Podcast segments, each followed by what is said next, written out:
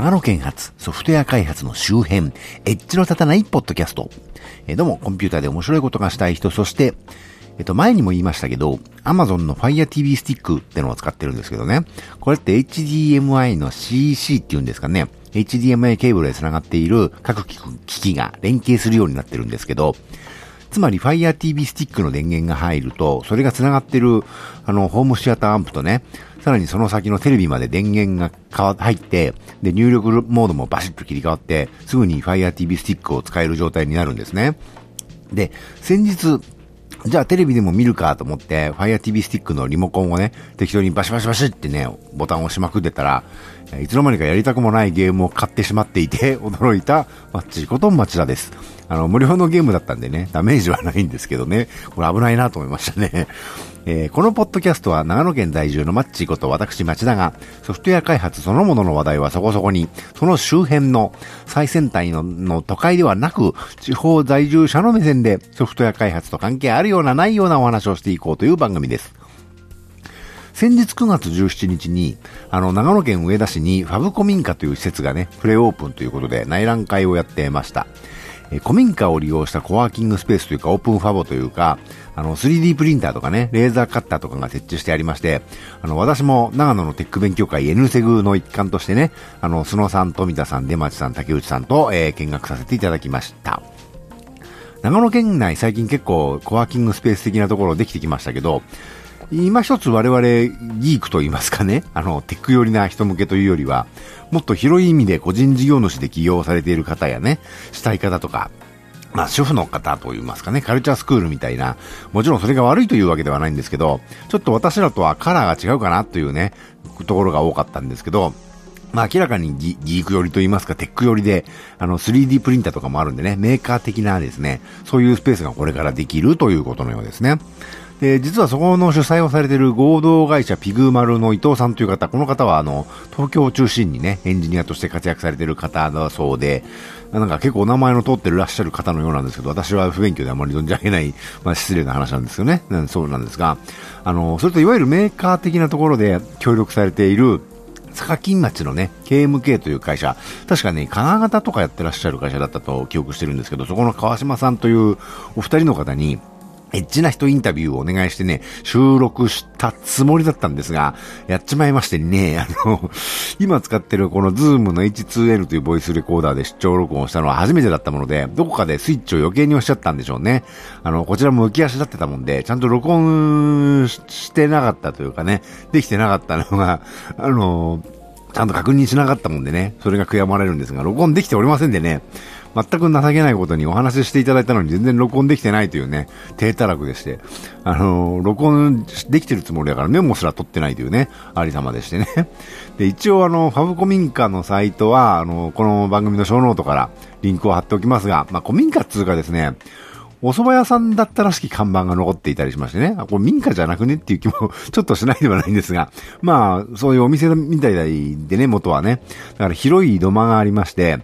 で、その、その日はね、そこにその、土間のところに人工芝的なものを敷いてらしたのと、あと奥にちょっと8畳ぐらいのね、小上がりがあって、そこでプロジェクターとかね、あのー、そういうので投影できるようになってましたね。で、最初10人ぐらいしか入れないってお話をお聞きしてたんで、狭いのかなと思ってたんですけど、まあそういう元お店だったというかね、だから狭いのはその小上がりのところであって、土間でみんなでね、なんか引いてべったり座っちゃえば、もっとたくさん、まあ20人は厳しいかもしれないけど、結構入れそうな感じでしたね。で、結構スタッフの女性の方なんかもいらして、私はあの、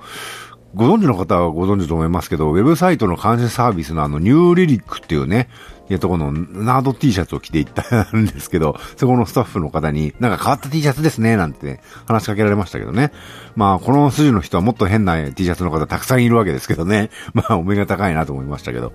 で、こちらが県内のね、あの、他のコワーキングスペースと変わってるのが、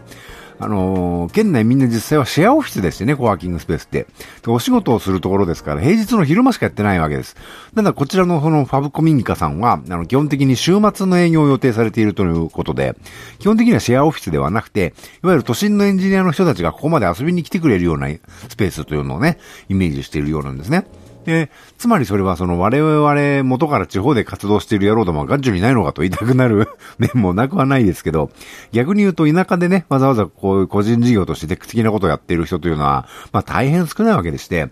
まあ、いわゆるフリーランサーといっても、何らかの企業の下請けとしてほぼ会社に常駐してやってる人がほとんどなのが、まあ実、実情ですから、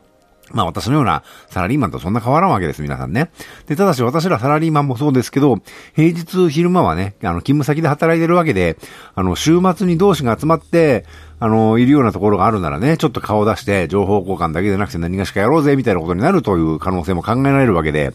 なんか N セグはそういうにはなりませんけどね、なんだか知りませんけど。まあそれが土日はやってないもコワーキングスペースだとそういう機会もないわけで、まあこちらのファブコミンガさんはね、むしろ土日がメインだということなんで、さらに都心から遊びに来るテック系の方もいるというのなら、なんか面白いことがね、あるのかもしれないなというふうに私は思いました。あの、先日は単に見学させていただいて、その勢いで伊藤さんとその懇親会的なことまでさせていただいちゃいましたけどね。あの、今度はちゃんと勉強会もやろうというお話も、あの、させていただいたので、まあ、交互期待ということですね。すいません、機会があったらまたね、インタビューリベンジさせていただければと思ってますんで、またよろしくお願いします。えー、その時 N セグの常連で Rubyist のというかね、まあ、ESQL 日本アソシエイトの会長さんというかのね、富田さんに言われて、よく見たら Twitter でも富田さんおっしゃってたんですけど、あの、 backspace.fm と、エッジの立たないポッドキャストで iPhone7 の Suica 対応を評価してないけど、自分はモバイル Suica のためだけにガラケー持ってたのやめて ARROWS にして超便利だっていうお話をされてましてね。あのー、まあ、この前のこの番組で言ってやった話ですけど、えー、そんなことないじゃんっていう話なんですけど、実際地方在住のテック系の人、あえてエンジニアという言葉を使わないようにすると、結構言葉の選択肢が少なくて難しいんですけど、まあまあ、エンジニアにとってですね、地方在住の、モバイルスイカの重要度ってどうなのってのはあると思うんですね。で、やっぱ地方在住でそういう仕事をしていると、まあ商談とか技術打ち合わせとか、まあ、富田さんとかね、私ぐらいの年回りになってくると、都心に出張する機会って結構多ければ週1回とか、2週間に1回とか結構あるんですね。で、基本的に仕事に関する人って顧客に限らないんですけど、パートナーとかも含めて都心の方が多いので、都心に出る機会って少なからずあるわけですね。で、この前、あのー、新幹線はともかく在来線が Suica じゃないから俺はいらねえなって言ったんですけど、まあそれにはある事情がありましてね。私の勤務先は東京長野間の新幹線は回数券が出るんですよ。なので、自分で切符を手配しないんですね。だから少なくとも、あの、東京方面に行くための新幹線についてはモバイル Suica があったところで出番がないわけです。首都圏在来線、首都圏でも在来線のね、あの、この前言った通り、あの、在来線はカードの Suica 使いますけどね。というわけで私はそういう特殊事情があるのであんまりいらねえなと思うんですけど、都心に出張の多い方で、まあエンジニアの方は多い方、多あの、少なからずいると思うんですけど、新幹線チケットを自分で手配する必要があってね、さらに首都圏での移動も細かく領収書というか移動記録の提出が必要な方はモバイル Suica は実はかなり便利だと思うんですね。私の勤務先はあの首都圏内の交通費はタクシーとかともかくあの、電車賃はまあ自己申請みたいなね、緩いところになってまして、あんまり細かい記録を出さなくても許してくれるんでね、これ大きな声で言っていいのかどうか 知らずに言ってますけど、まあそういうところも細かく必要だったりすると、モバイル Suica ならね、出張から帰ってきてから、自宅とかから利用履歴を参照したりもできますからね。あの、モバイル Suica じゃなくて普通のカードの Suica の場合は PC に FeliCa リーダーをつけて物理的にカード認証しないと、あの、インターネット経由で利用履歴を参照したりとかもできないんでめんどくさいんですよね。というわけで出張の多い地方エンジニアにはモバイル suica かなり便利なんだろうなと思います。まあ、私は特殊条件が重なっているのでわざわざそのためだけに携帯を買い替えようとは思わないなと。まあそういうことですね。長野みたいに半端に首都圏と近い地方エンジニアはね、やっぱ普通にモバイル suica は確かにあの便利で必要かもねというお話でした。はい。というわけで、この番組のご意見、ご感想なんかをいただけると大変嬉しいです。もし聞いていただいているのであれば、聞いてるようだけでも結構ですので、リアクションをいただけると大変嬉しいです。一番は iTunes ストアのレビューをいただけますと、iTunes ストアの上でね、ね、ランキングとかにも反映されて番組を探している人の目にもつきやすくなると思うので、私的には大変嬉しいです。特になんか書かなくても、とりあえずね、星をつけていただくだけでもね、嬉しいかなと。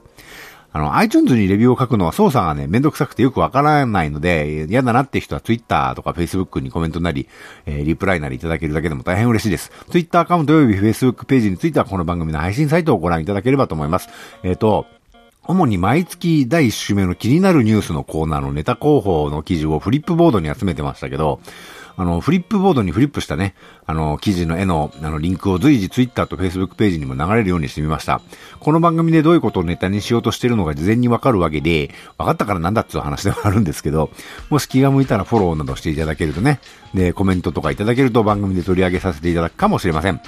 あと、このポッドキャストの内容をそのまま YouTube チャンネルに流してみています。あの、音声だけでもね、なんでね、あの、大したものではないんで、YouTuber とかそんな大それたものではないんですけど、それでもすでに数名の方がお聞きいただいているようで、数名ってのもなんだかなっていう気もしないではないですが、もしポッドキャストをいまいち聞く習慣がないからなという方はそちらもお試しいただければと思います。YouTube チャンネルもこの番組の配信サイトからリンクしてあります。というわけで今回はここまで。ではまた。